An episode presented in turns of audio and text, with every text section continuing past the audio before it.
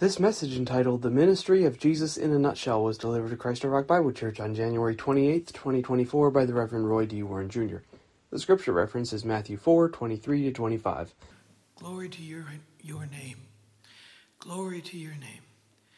You are the one, dear God, that manifests yourself. And especially as we think about these things in the season of Epiphany, you do manifest yourself, and you do so in, in clearly obvious ways.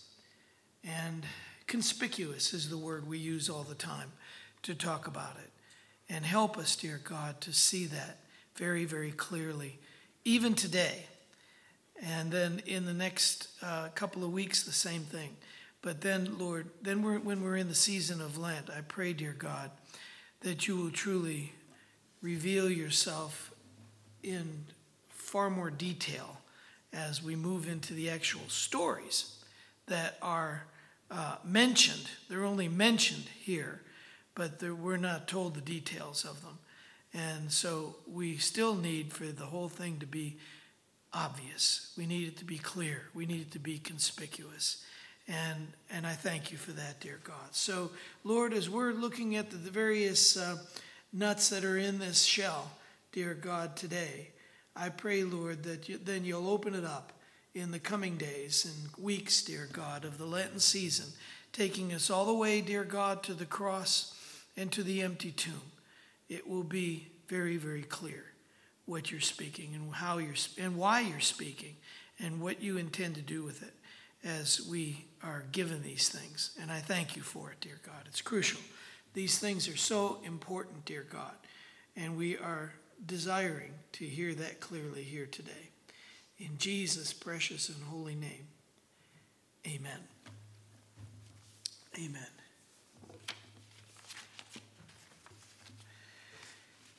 There was a taxi driver who was called to uh, drive an elderly woman who happened to be pretty crippled up with arthritis. You know, she had the cane and she was hobbling along and and uh, hadn't fallen, but uh, and thank God for that. But she was on her way to the Amtrak station, and as the taxi driver dodged through the traffic, uh, once she he had her in the taxi and away they went, and he was going at what is known as hair-raising speed. He began talking to the crippled woman, and of course she's like you know, shaking because it was just too much for her. And he said, You know, lady, we all have handicaps. My wife has an undeveloped arm. My daughter was born with a skin malady that can't be corrected. And I was born with extremely poor eyesight. And even with these very thick lensed glasses, the driver said, as he cut in front of a semi truck. I can barely see 50 feet in front of me. And not only that, but I don't have any peripheral vision whatsoever. Well, let it be known that this passenger was not comforted by the driver's explanation that all the people have handicaps. Oh, it is true. Everybody has something you know might be a physical thing might be emotional might be mental it might be it could be about anything that we might consider a handicap now some people will not consider just anything as a handicap you know you have to stumble around or you have to you know um, uh, use a cane or whatever to be considered handicapped. You have to have a placard uh, hanging from your mirror in the car to be able to use the special parking spaces, and you have to have a note from your doctor to make that clear that you really do have this uh, uh, issue going on. But it, the fact of the matter is, it's not what handicaps we have that really counts. It's how we use them. It's how we think about them. It's, it's what, what do we think about them? Jesus, of course, I don't think anybody could point to the idea that he was handicapped in any way. He was the sinless Son of God, but he sure spent a whole lot of his time helping those who were handicapped. Now, I'm talking mostly physical. I'm thinking, you know, because he did all kinds of you know, healing of people's diseases and the problems that they had and so forth. And that is what I want to take a look at here today. You know that uh, in recent weeks we've been focusing, we've been in the Gospel of Matthew for a few weeks now, actually, uh, during this Epiphany season. And all of that is, as you know, is leading the way to come to Lent. And I've mentioned it numerous times. So, but I've mentioned it in the nursing homes and I mention it anywhere I talk about these things that the word epiphany comes from two Greek words, epi and phanero. You put those together, epiphany, and it refers to a um, manifesting, making obvious something uh, that is now going to be clearly known. Okay? Clearly known. Um, conspicuous is the other 75 cent word that we use to talk about this thing. Okay? Epiphanero, epiphany. I've told you before, I don't think the word is used much anymore, but every once in a while you hear somebody, you know, maybe they'll sort of, you know, ah, last night I had an epiphany. Now, I've heard people use that word.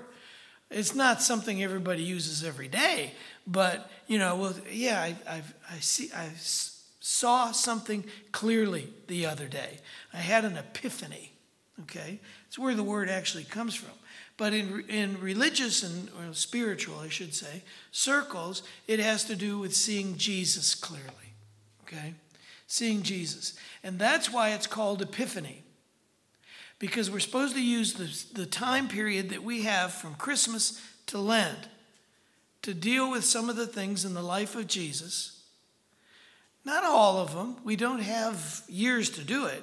You know, we've got uh, and that, and by the way, that is why I'm dealing with it from the perspective of, of a gospel that I'm not sure I've done this before. I've used John, I've used Luke, uh, I think I've even used Mark to go through and take a look at, you know, the, the life or the ministry, the various things that Jesus was about, things he did, uh, healings um, that uh, miracles. You know, you might do a series on miracles and maybe, and just take a look at one one gospel. And one gospel kind of stands out from all the others, and that's the Gospel of John. John is is on purpose a different gospel. You can't look at the four gospels and say one of them must be wrong or John must be wrong because he's not not talking about the same stuff that the other gospels are talking about. No, that's not true. The Bible is the inerrant, infallible word of God. Everything in it is true. Okay? And so what it means is that the Holy Spirit inspired these gospel writers to put it this way, to put it this way, to put it this way. Okay? Purposely doing it different than the others. John's gospel was written a good bit after the others were, and and it's a- after some falseness has come had come into the church. You know, some error, some heresy has come into the church, the Gnosticism and so forth that had developed. And so John's looking at it from a different perspective. And he actually uses, you know, seven miracles. Now, you know, Jesus did far more than seven miracles in his ministry. John mentions seven. But it almost sounds like he hasn't done anything else. But if you notice at the end of John's gospel, he says, you know, if everything had been written about everything that Jesus had done, the world itself could not contain the books. There would be so many books, there would be so many chapters, there would be so much written on the whole thing. If, if everything that he did and everything that he said was put down on paper like this, and, uh, you know, and, and even in the other Gospels, it's not intended to be exhaustive, it's not intended to have everything. Each Gospel writer was given by God, by the Holy Spirit, a specific inspiration. There's a reason for the things that these Gospel writers are saying. So you put them all together, and that's a pretty good picture of what Jesus did. Okay? Very obvious, very conspicuous. All right? And I think we need to recognize that we need to know the depths of who Jesus was and who Jesus still is, actually, before we get to the cross, before we get to the resurrection. It's got, because that makes it clear. When, when we let the Holy Spirit open this up to us, manifest these things to us, uh, and specifically this year, I'm not sure I've done it with Matthew before, so we're going to stay in Matthew. I mean, even after Epiphany, going, all the way down to, you know, Good Friday and, and uh, Easter and so forth, we're going to stay in Matthew, all right? Uh, sometimes I'll go back and forth between the different Gospels and pull things in and so forth, but I, I'm just going to go ahead and take it from Matthew's perspective, and, uh, and there's a reason for that, and you'll see it, okay? Well, there's a pastor I know, he tells, a, he tells the following story on himself. He says, he says, growing up, I was the textbook definition of average. I remember my dad one day, uh, by the way, this isn't me, you know, in the, in the story, but my dad did tell me, he says, What makes you think you're better than average? You know, because I would come home from school and, oh man, I got a C here, you know, I wanted an A or a B or something, and I worked and tried, and, but I got a C. And my dad, my dad said, What makes you think you're better than average? I mean, what's average? The majority. It's a bunch of people where they are. He was just trying to make a point. He wasn't, he wasn't saying it's okay. Go ahead, go ahead and get some F's. go ahead and get some D's, you know, because that's what a lot of other people do. You know, what makes you think you're any better than that? That's not what he was saying. Well, average, the, this uh, fellow said, is the best of the worst and the worst of the best.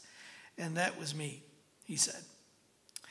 But in 10th grade, we had a, a new history teacher who did not know who I was.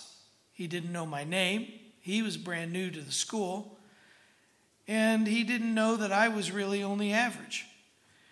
We were assigned to write a half page paper. I don't know that I've ever had to write a half page paper. I remember papers in seminary were oftentimes 25, 30, 35 pages, typed, okay? And that was a term paper and you may have two or three of those in a particular term. I don't remember a half page, but anyway, he had a purpose, he had a plan. So he had him write on a patriotic subject. He wasn't going to give them the subject, he wasn't going to tell them what to write. He just wanted to see where they'd go with it. So he st- sent them all home, and everybody was to write on that uh, half sheet of paper something about a patriotic subject. Well, the next day in class, Mr. West said that he had graded uh, the papers and they were, get this, I'm thinking, what a word of encouragement. He's, he said, they were the worst papers I ever saw. Okay? They were the worst papers I've ever seen. Except for one, he said. Except for one. Yes, there was only one that was outstanding. And then all of a sudden, the guy called my name, Edwin Young. He said, Edwin Young, would you raise your hand? Because you remember now, he's not met the kid. He doesn't know him, he doesn't know his name, he just saw his paper. Edwin Young, would you raise your hand? from the back row, rather timidly, I raised, I raised my hand. And that is when I turned the corner as a student. I began to use what giftedness I had. I developed a love for history, majored in it in college. I became a fellow. A fellow, by the way, if you're not familiar with that term, is an official person in the class that the teacher trusts to go ahead and help grade the papers or prepare uh, tests or things for people or whatever. It was just somebody who uh, officially worked with the class and worked with the professor to, uh, to move things along. I graded papers for a professor in that department as well. And all because someone rejoiced in me and said, Good job. Now, I've always kind of been amazed at this particular story because it's, it, it mirrors, to some extent anyway, my experience of what happened when I was in college I took a couple of history courses, and this guy made it come alive. I don't remember the guy's name. I think that's odd. I would have thought I did because I was planning on going the same direction he was going. I was going to go ahead and become a history professor. And I, I, was, I found out I enjoyed it, I liked it. And uh, I know Jim's very interested in, in history and so forth, and I was too. And I was uh, planning on pursuing that. That's where I was going to go until God said, No, I want you to do this instead. And uh, I mean, it wasn't 10th grade though, but I, I feel it was early on in my college uh, year, my first year or two of college. And I kind of pictured the same, as I look back on it, I kind of pictured the same thing, where I might have been uh, like his, uh, like a fellow in the class, you know, who would be somebody that would help with the tests and help with the grading and, you know, kind of those kinds of things. And, and I would major, what they call major, in, uh, in history. And I intended to do that. And I did take several history courses uh, American history and world history and, uh, and, and different things related as well. Well, the Apostle Paul, he also rejoiced over his Christian brothers and sisters in Rome, calling them by name now, by name, at the end of his letter. He said, he said, rejoice in your obedience and have big plans, big dreams for yourselves. I want, I want you to be strong in the faith. I want you to be effective in your witness. And by the way, you're doing a great job. That's, that's a paraphrase, of course, but that's kind of what Paul was saying. And he did that in numerous of his churches. He just made it clear that there's a certain path to take. And every step needs to be clearly and positively taken. A.W. Tozer spoke of the same thing in this particular quote, and uh, and praise God, I don't have it on my I do have it on my phone, but I also have it typed up, and so I'm not going to lose it in my back pocket. Uh, faith is more than believing the right words. This is what Tozer said. Now, listen carefully to what he's saying and why he's saying it.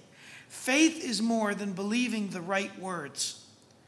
Romans 10, verse 17 says, Faith comes by hearing, and hearing by the word of God. He goes on to say, I believe it is impossible to boil my faith down to a series of words. My faith rises above words and it rests in the very heart of God. My trust is in God, not in my explanation of who God is. If what I believe in can be totally explained, it is not God. Every man lives by faith, the non believer as well as the saint. The former, the non believer, by faith in natural laws, but for the believer, for the saint, it's faith in God. See, there's a sense in which there's always going to be a, if if you're following God, I think he's it's always going to be a mystery to you. I don't think you can nail it down that much. Here's the 15 words I believe, and that's it. You know, or 25 or 30 or 100 or whatever it might be. No, I think God's just always going to be, always going to have some kind of mystery to the whole thing. In fact, I think that's what we spend all of eternity doing is coming to know God even better and better and better. I mean, we may know him a lot more than we knew him, say, a few months ago or a year ago or further time ago, but, you know, I think there's always going to be a coming to know him. Okay? So there's a mystery. Praise God. So I think Tozer's right. If what I believe in can be totally explained, it is not God because there's no mystery in that. Anyway, we have already discussed the baptism, remember that, of Jesus. We also talked about the temptation of the devil uh, where he tried to uh, tempt Jesus in the wilderness. And remember, his purpose in doing that was if he just got him to flub it up, if he just got him to, to stumble, trip and fall, then Jesus could not be your Savior. Jesus could not save any of us because he wouldn't be perfect. He wouldn't be the perfect, sinless Son of God. He's got to be that to suffer and die to take away our sin. Otherwise, hey, any of us could go to the cross and take away everybody's sin. But that's not the case. He's able to do that because he is the sinless Son of God. And Satan knew that if he got him to flub it up right from the beginning, that his mission was over, his purposes were over. Okay? Well, those are the two things that happened before chapter 4, verses 23, 24, and 25. And I call these verses the, um, the ministry of Jesus. I almost called it the gospel of Jesus. But it's not so much that, well, it is that too, okay? But I think it's a, there's a broader stroke to be painted here, and that is it's the ministry of Jesus, okay? In a nutshell. All right, so what are we talking about? Well, look at verse 23. We're just going to take one verse at a time.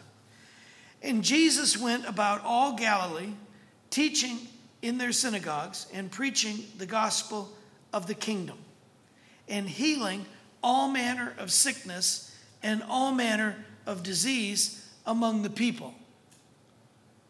That's pretty generic. And what I mean by that is, I don't mean that negatively.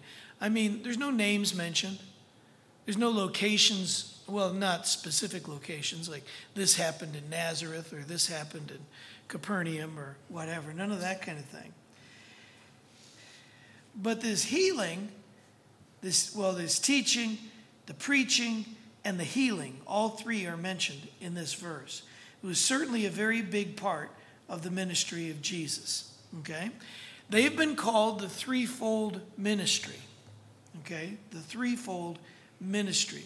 Teaching, now looking at the Greek word that's used here for this teaching, when he says he's teaching in the synagogues, is a knowing through being tutored, through being directed, and through being advised.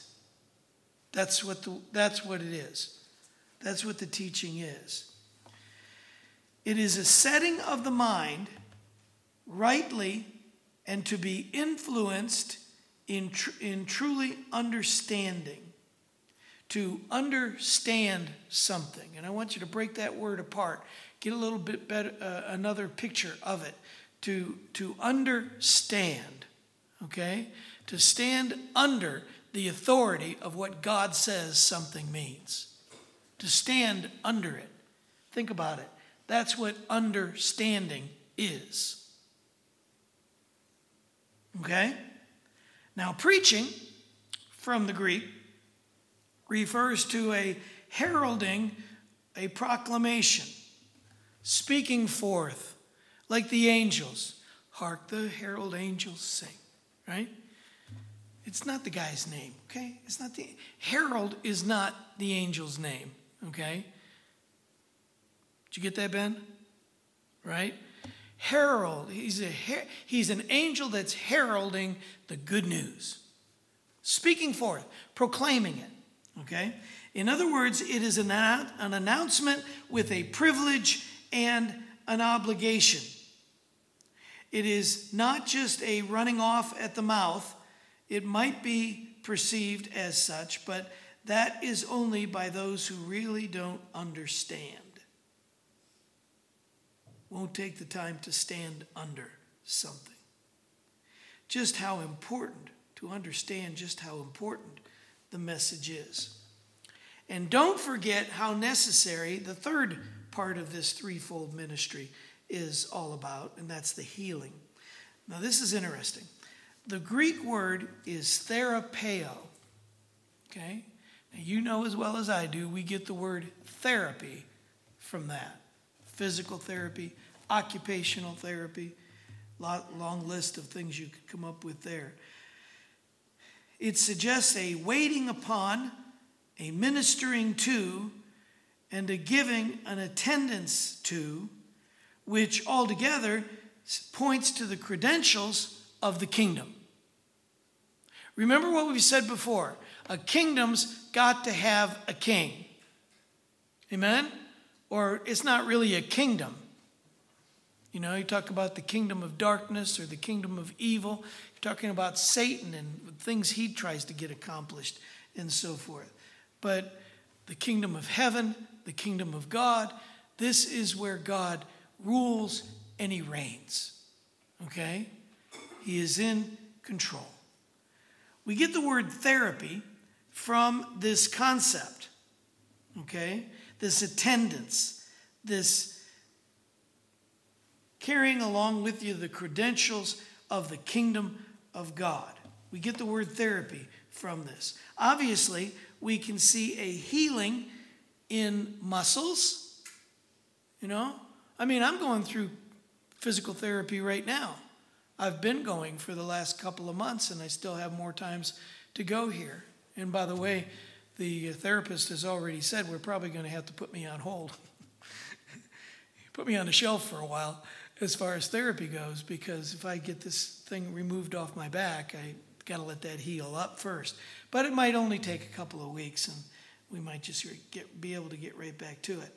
It's um, done all kinds of things for, uh, for strengthening, for um, uh, eliminating pain. I've had quite a bit of pain over the last couple of weeks, and not so much in the last few days because I think there's been some uh, some work that's been done, not, not right on where this thing is, but below it. It feels like it's heavy. Well, it's as big as my fist. Thing on my back is as big as my fist. And it feels like it's pulling down on my back.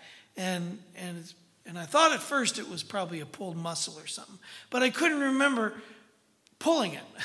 you, would think you'd remember, like, you know, oh, gosh, I knew that was going to happen, you know, but we don't, you know, I don't have any re- recollection of that kind of thing.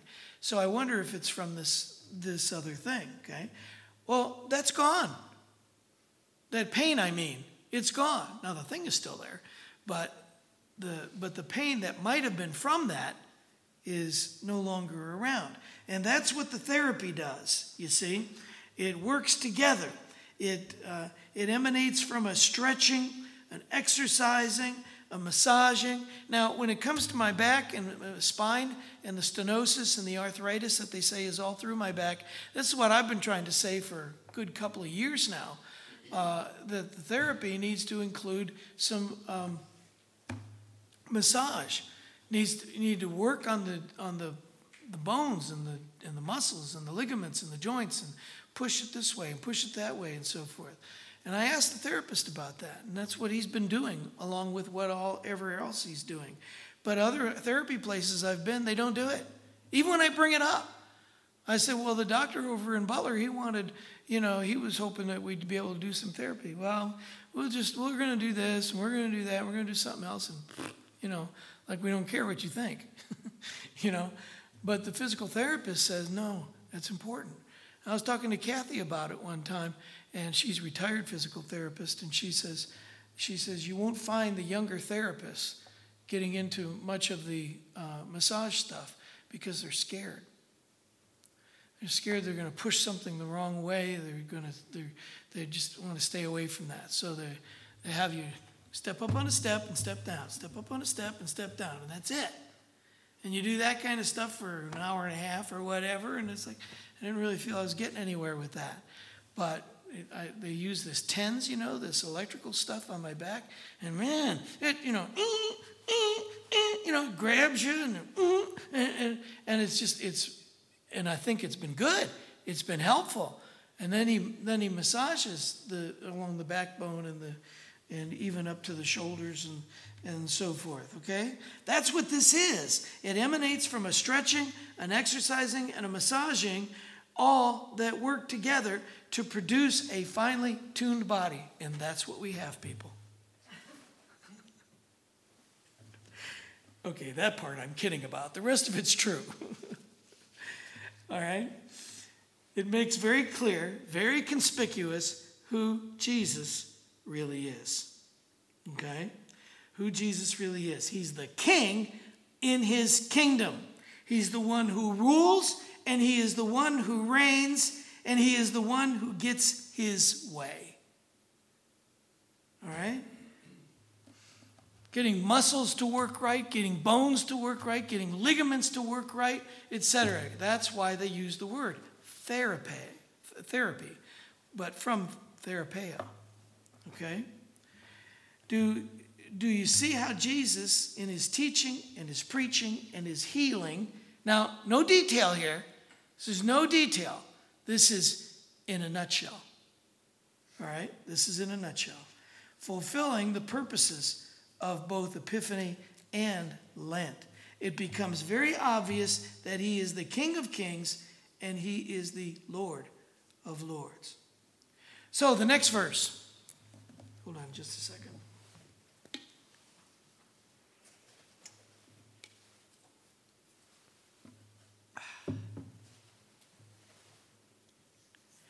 All right, um, 24. And this deals primarily with the why of these things. Okay? And here's the verse. And his fame went out throughout all Syria, and they brought unto him all sick people that were taken with divers diseases and torments, and those which were possessed with devils, and those which were lunatic, and those that had palsy, and he healed them. Notice there's a whole list of stuff that he did, but no detail. Happened here, happened there, happened when this and when that. No, no. It's, it's not it's not that that's not yet. This is the ministry in a nutshell. Okay?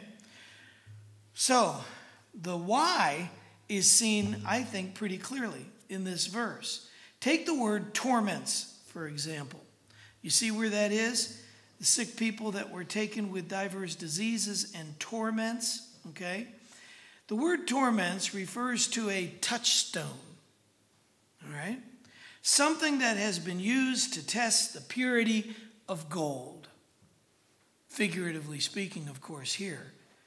To test the purity of gold, and thereby used to divulge the truth on a matter. God does use trials, He does use troubles, He does use adversities to test where we are with Him. Not that He, he needs to know where we are, He already knows all things. He already knows where we are in these things. If there's a testing that he does, it's so he can get us to see where we are at with him. And not only that, others to see where we are with him. But God knows full well. God knows all things. Okay? So when he's testing, and you see that uh, throughout the scriptures, it's not so he can find out. He already knows all about it. Okay? He knows where we are, but he wants us to know too, so that we can know what our next step is. All right. Notice that immediately, uh, right after the word torments, we are told of demonic possession. All right, now this is something you won't hear a lot of people talking about. Not, I mean, there are some, but, and some distort it. I don't want to get into all that. But uh, there's, there's a lot of people who just don't want to talk about this stuff. And therefore, they, I don't believe it. Bible says it. What are you talking about? You don't believe it knows what the Bible knows what it's talking about. You had better believe that this is a reality, even though some of the newer translations of the Bible uh, wimp it all down and they call it epilepsy. Now, can you imagine the slap in the face that that is to anybody who happens to have epilepsy? To somehow equate epilepsy with demonic possession? That's a slap in the face. Imagine how that must hurt. I would think that would hurt. That couldn't be further from the truth. Some even try to suggest that this lunacy, the fact that you know, lunatic it's talking about, is also associated with epilepsy. Okay? The word lunatic has to do with the moon, luna, lunar, okay? Uh, moonstruck, okay? And some people, well, different times, I've, I've heard this over and over again.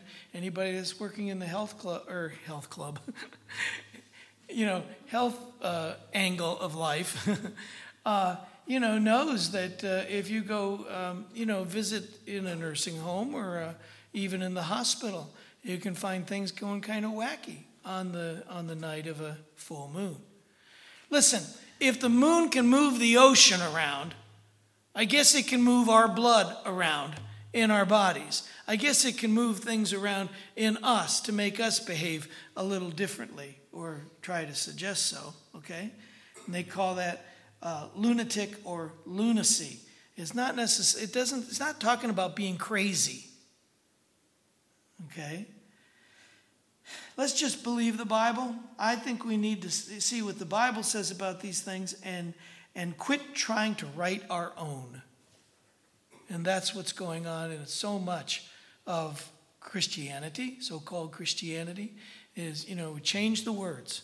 We want to say, call it this, we want to call it that, and so forth. The one that always got me is this epilepsy, you know, that that's somehow the same thing. I think it's the NIV that says that, that it calls it epilepsy instead of this demonic possession. I think that's so sad. I really do. It was the, doc, it was the late Dr. Donald Stamps, the editor of the Full Life Study Bible. He put it this way In the Gospels, the kingdom of God is closely associated with healing, miracles, and the casting out of demons. See, those are the things that are in this nutshell. Okay? The kingdom includes, he goes on to say, the kingdom includes blessings for the body as well as for the spirit and the soul. Look at this last verse now. We got that's 23, 24. Now look at 25. Okay? Uh, proclaims that those uh, blessings can be uh, anywhere uh, his people find themselves. You can really find it about anywhere. Do you, do you see what I'm talking about? Just look at the verse for a minute and there followed him great multitudes of people from Galilee. Now, picture, if you will, there's a lot of names mentioned here, but it's a good idea to get a, get a vision of that from a map, okay? But you know the map well enough to know where these places are, I think. Okay, there followed him great multitudes of people from Galilee, from Decapolis, it's an area that's got 10 cities in it, 10 major cities, and spotted all the way through. That's the Decapolis, okay? Um, Decapolis, and from Jerusalem, you know where that is, and from Judea, and from beyond Jordan, the other side of the Jordan, okay? Well, I mean, there it is in a nutshell. You got your threefold ministry, you got your teaching, your preaching, your healing, and then in 24, you're told even a little bit more about the diseases and the torments and the uh, possessions by devils, uh, by uh, those that were lunatic, those that had palsy, uh, and he healed them. That's all it says. No names, no insurance cards, nothing. Okay? And there followed him great multitudes of people from Galilee and from Decapolis and from Jerusalem and from Judea and from beyond Jordan. It's, uh, it's kind of like a nutshell approach, you know?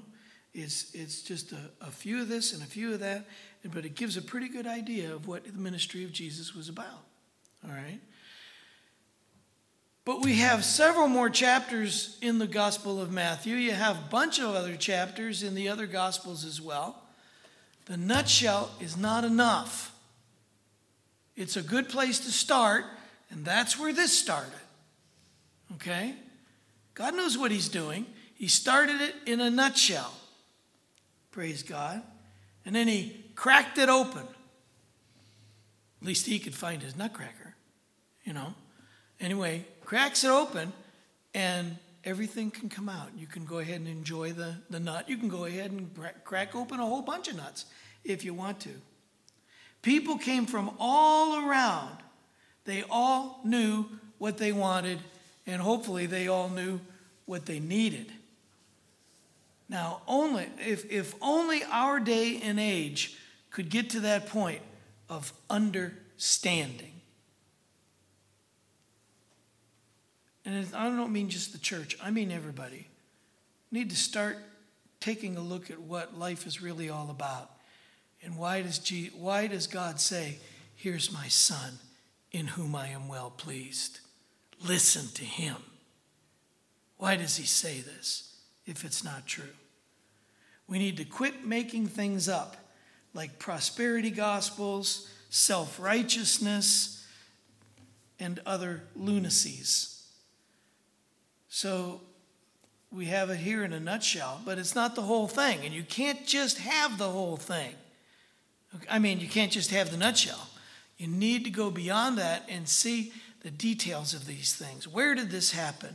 How, how did, wh- what did this mean? I mean, look at, look at the story of, um, well, just to pick one out, look at the story of Jairus coming to Jesus. Here, his daughter at first was, was real sick, but then she, he got word that she died. And he's like, you know, in a, he's in a f- frantic, worrisome thing. And, and Jesus says, let's go over there. Let's go over there. Let's, let's go see your daughter. And, you know, and everybody else is saying, oh, but she's already dead. She's already dead. It's not going to do any good. And let's just go. Let's just go. So he goes. And he, he uh, goes on in, takes a couple of his people with him, takes the mother and father in with him, and he raises her from the dead. Raises her from the dead. That's not in the nutshell. Do you see? The nutshell is just pointing the way to show something that's crucial the ministry of Jesus. It's the rest of the Gospels that give the details and make it clear, make it obvious, and make it conspicuous. How loving our God is that He would send this Jesus. I've heard people say it. Uh, the, the Bible's too hard for me to understand, they'll say. Or I've also heard people say, well, I'd like to read it, but I just don't have the time.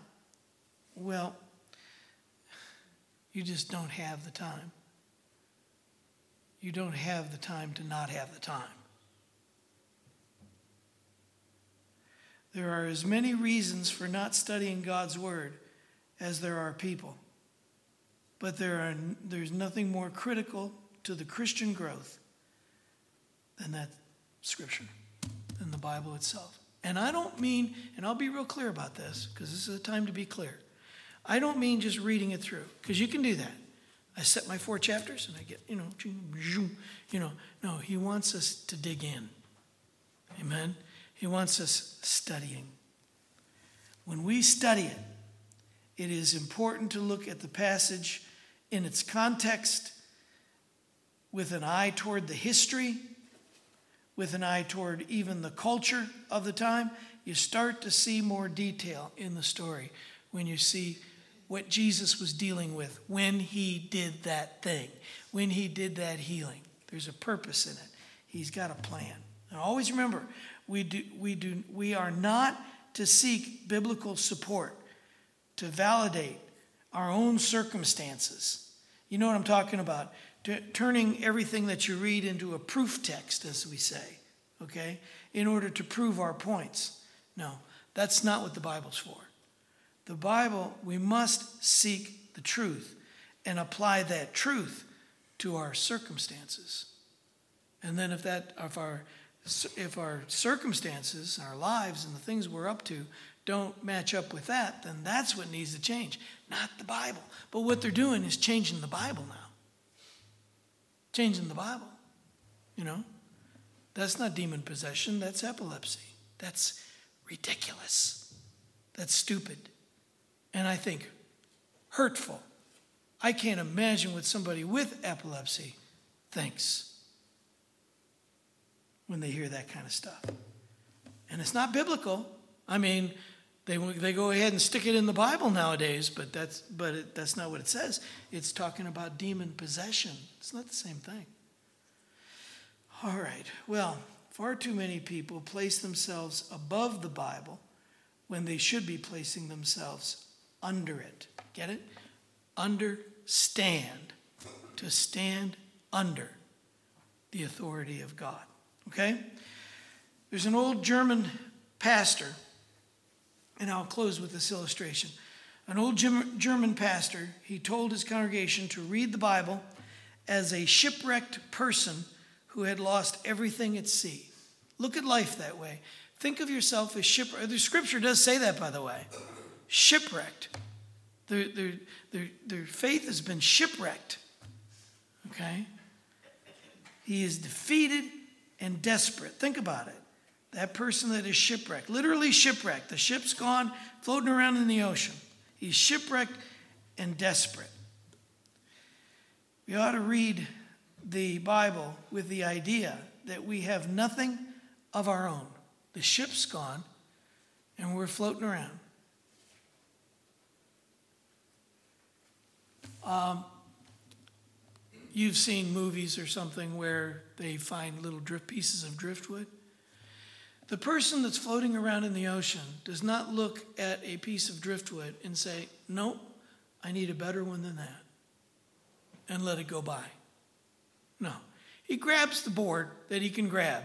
If he sees a better one, maybe he'll grab it, maybe have both of them. All right? You ought to read the Bible with the idea that we have nothing of our own, that everything is about Jesus. What a shipwrecked person needs most, now think about this, is deliverance. And you can be delivered for a season, for a while, on a piece of driftwood. All right? But we need that deliverance. And that true deliverance from this situation of floating around in the ocean is the scriptures itself, from beginning to end. We should come to the Bible with a desperate hope eh, to hear from God and to be taught by the Holy Spirit. It, it is that it, it's, it's, like the, it's like a scarlet f- thread, okay? It's like a scarlet thread of salvation that runs all the way from Eden to Patmos. Now, you know what I'm talking about? I'm talking about the Garden of Eden at the beginning of the whole story and going all the way down to the end in John's Gospel with him being on the island of Patmos, a prisoner for the sake of the gospel. And that's when he's given the vision. That's when he's made to see clearly. Praise God. And then, not only that, but now you've got a red thread that goes from one end to the other. Now you can see it everywhere. You can see it through the whole thing and everywhere in between. And that, my friends, is the ministry of Jesus. But that's only in a nutshell, which is why we take the time to go through the scriptures themselves. Now, I'll be real clear. We do not have the time uh, to go through every story that's in here. I mean, I'll just point out the you know next thing that happens is the Beatitudes, and there's uh, one, two, three, four, five, six, seven, 8, 9, 10, 11, 12, 13, at least 13 sections to that. If you took one, one a week, that's 13 weeks. So there's no way we can cover everything. I'll mention it, okay, and you can see it for yourselves as we're looking at the next thing that's going to come along. And I, had, I don't know where God's going to direct us in this. I really don't. That's why we need to be in prayer. And that's why we need to have our focus on how clearly Jesus wants to be seen in this. So these things, and we got a couple more weeks, like I said, of epiphany, where it's things need to be conspicuous to point the way to the cross. But then we get into the season of Lent, and I think I'm going to stay in Matthew, and we're going to keep looking at stories. We're going to look at the various things that Jesus did, the things he said, the teachings, the miracles, and so forth and so on to see how he's going to get us all the way to the cross. Amen? And of course, beyond the cross, because then there's also a tomb after that. And praise God, it was empty. Come Easter Sunday, it was empty. Praise God. But you start with the nutshell. You start with the, just, you know, crack and see what's in there. Amen? And um, so then we'll go from there.